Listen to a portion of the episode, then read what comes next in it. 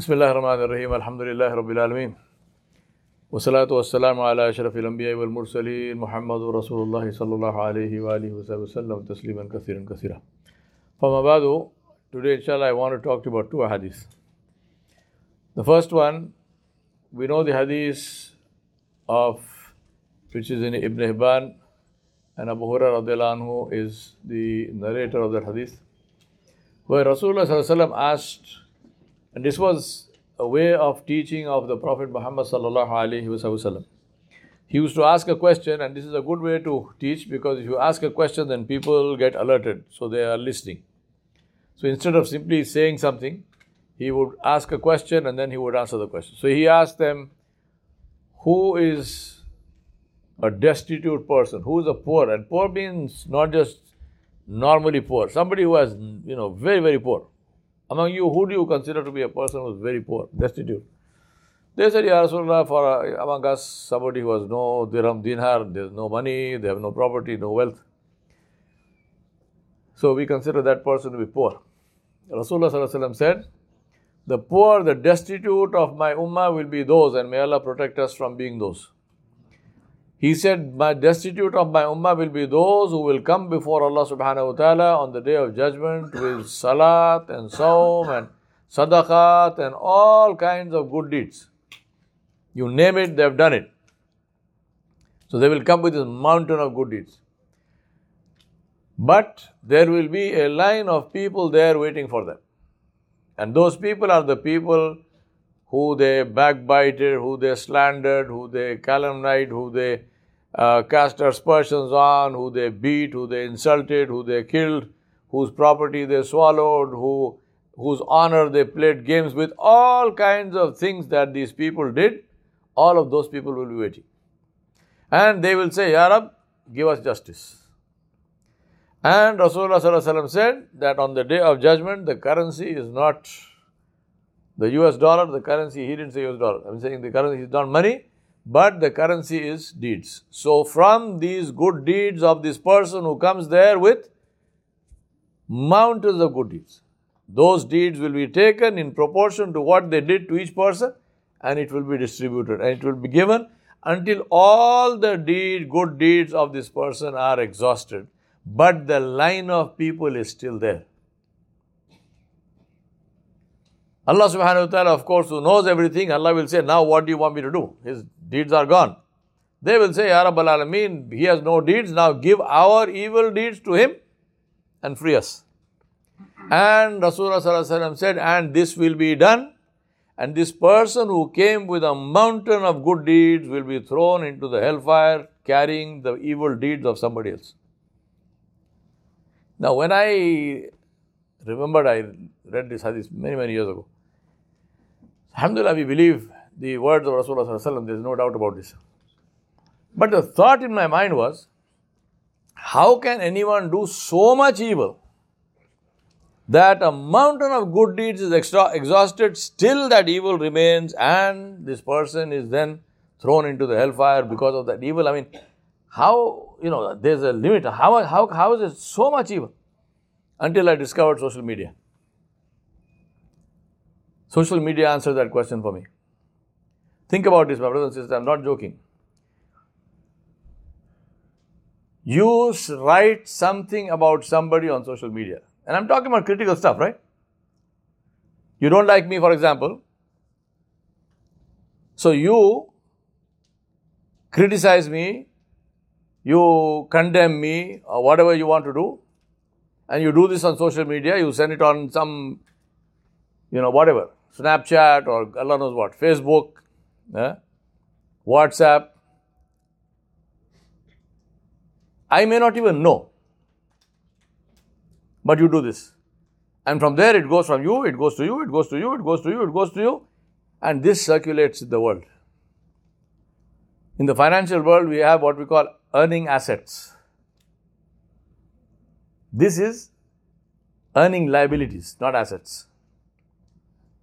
And believe me, long after you have gone into your grave, that social media thing is the only eternal thing in the world. And that is earning stuff for you. And that will earn stuff for you as long as it circulates.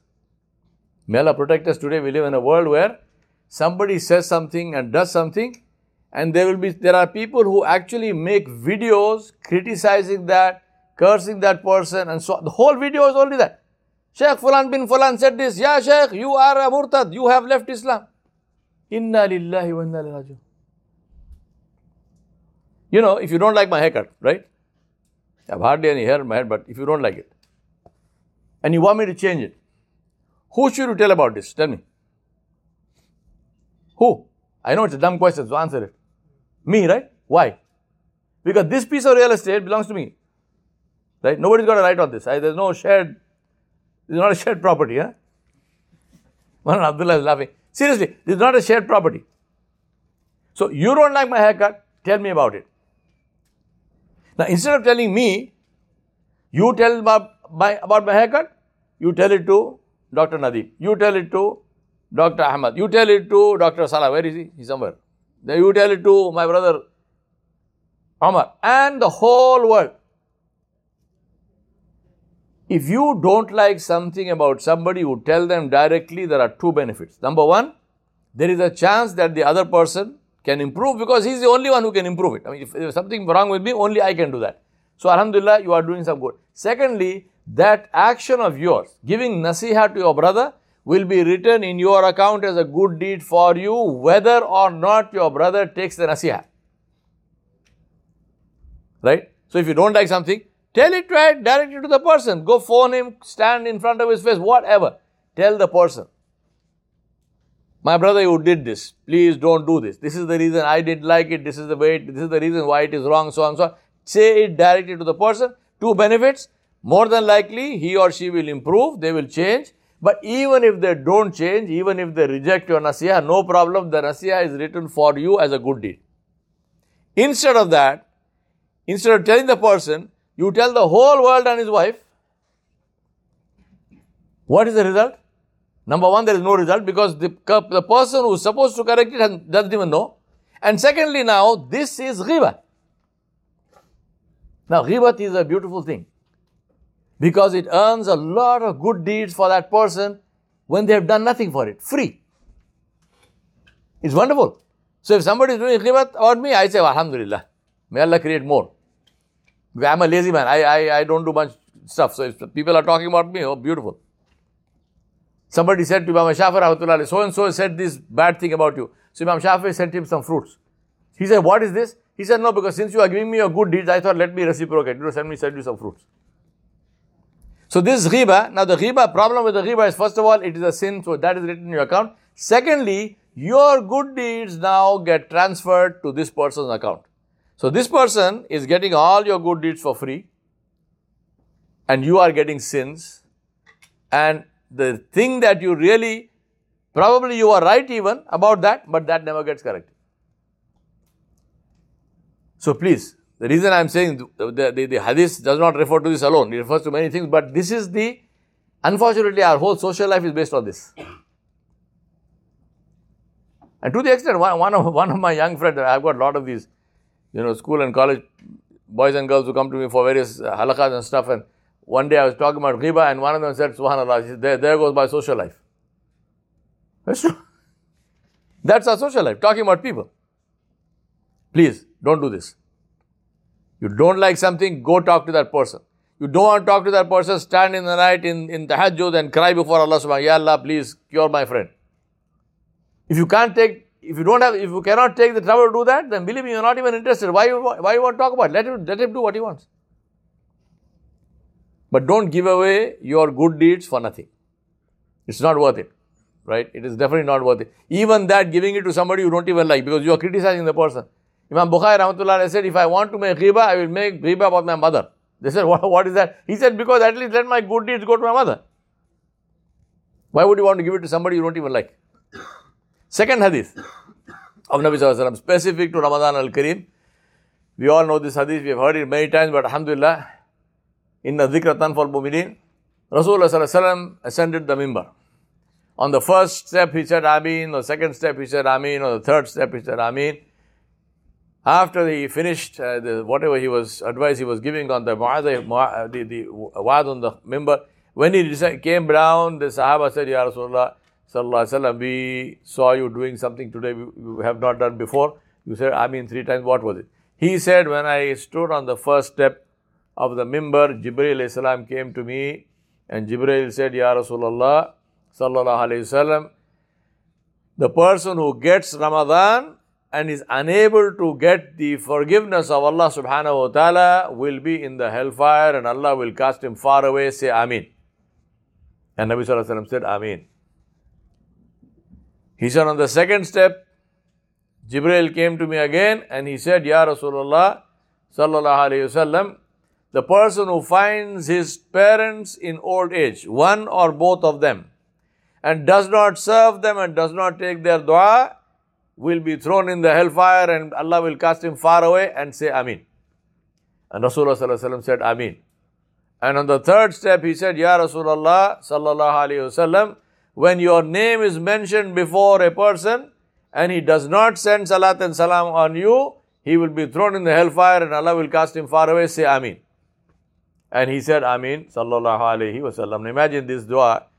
Two of the greatest prophets and messengers and rasuls of Allah subhanahu wa ta'ala are saying Amin. Jibreel and Muhammad Mustafa sallallahu alayhi wa alihi wa sallam. And obviously, Jibreel salam is coming and saying this, so this is wahi from Allah subhanahu wa ta'ala. Now the point I want to make for you is, finding Ramadan and not getting forgiveness means we do not seek forgiveness of Allah subhanahu wa ta'ala because Allah subhanahu wa ta'ala gave us Ramadan to forgive us. The dua that Rasulullah taught our mother Sayyid Aisha Siddiqa radiallahu anha was what? Allahumma innaka afuwan tuhibbul afu fa'afani. Oh Allah, you are the forgiver. You love to forgive, so forgive me. So, let us seek the forgiveness of Allah subhanahu wa ta'ala. Make lots and lots and lots of istighfar and tawbah. We are towards the end now, maybe two, three days left. Let us not lose that. Second thing is, as far as parents are concerned, please, I see so many cases. The father doesn't talk to the son, son doesn't talk to the father, all kinds of things. Get all this stuff out of your heart. It's not worth it, my brothers and sisters. Not worth it. Your parents are your parents. One of the uh, one of the problems of young people coming to Islam, Alhamdulillah, it's a beautiful thing. I love to see it. And may Allah protect you and may Allah make you strong. Alhamdulillah, you people are, may Allah make count you among His awliya, inshallah. In, the, in your youth, you are close to Allah subhanahu wa ta'ala. But one of the downsides of this I have seen is children becoming critical of parents. My father doesn't have a beard. My mother does not wear, wear do a hijab. My father does not pray on time. My father's business is, my father is selling stuff, gas stations, haram business. But you don't, you don't hesitate when that haram business is getting you a car. You don't hesitate when the haram business is paying for your phone. You don't hesitate eating and drinking from the same haram business. But you want to curse your father. I'm not saying he's, what he's doing is right. I'm just saying don't sit on a high horse. Your point is right. Business is haram. What must you do? Take the minimum or take nothing and cry in the night and weep before Allah subhanahu wa ta'ala and say, Ya Allah, save my father. Try to help your father get out of that business. Not sit in judgment on your own father. Not criticize your father. Not be disrespectful, disrespectful to your father.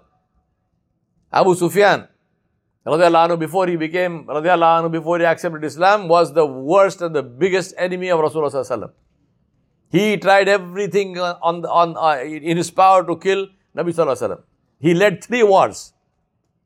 Badr, Uhud and, and uh, uh, Ahzab, all three were the, the, Abu Sufyan was the, was the cause for this.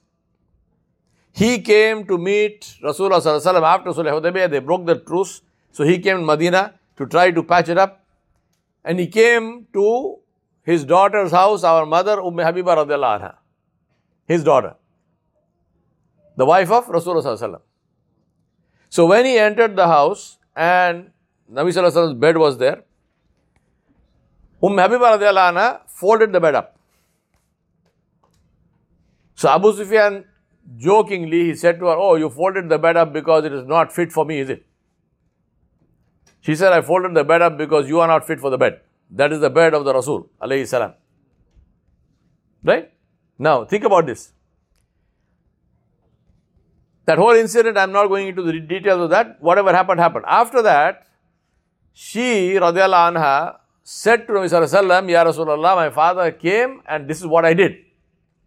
Now put yourself in this position. Here is your wife, her, her father is your worst enemy, and your wife stood up for you and she said this to her father. What would you say?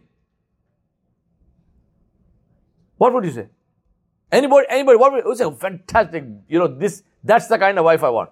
Very good. You stood up for me even against your own father. You know what Nabi Sallallahu said? Rasulullah said, You did wrong. He said, You should not disrespect your father. What you did was wrong. This is the Nabi alayhi salam. Who is he saying that to? To a man who's, who's not just a disbeliever, he is his worst enemy. He says that has nothing to do with your relation with your parent, with your father. He's a good man or a bad man, good woman, bad woman is not your problem. That's your father, that's your mother. Treat them with respect. Be good to them, be kind to them, be respectful to them. If Allah gave you the deen, Alhamdulillah, don't make that, don't lose that deen by using that deen to feel superior or to criticize your own parents. That is tragic. And the third thing, sending salat and salam on Rasulullah. Again, I'm not going into the fiqh of whether you should say it every time his name is mentioned or saying once is enough and so on. One of the problems of knowledge is, is that knowledge then becomes a problem for the person who has the knowledge. Don't use the fiqh to deprive yourself of the value of knowledge. Because you will find the, you will find the, the, the, the opinion to say that in the majlis saying Sallallahu Alaihi Wasallam one time is enough. But on the other hand, Rasulullah said, anyone who sends salat and salam on me one time, Allah will send salam on that person ten times. So saying Alaihi Wasallam once may be enough, but if you have an objection to saying it a million times and getting 10 million salam from Allah, then ask yourself, this knowledge of that fatwa is this good for you or bad for you?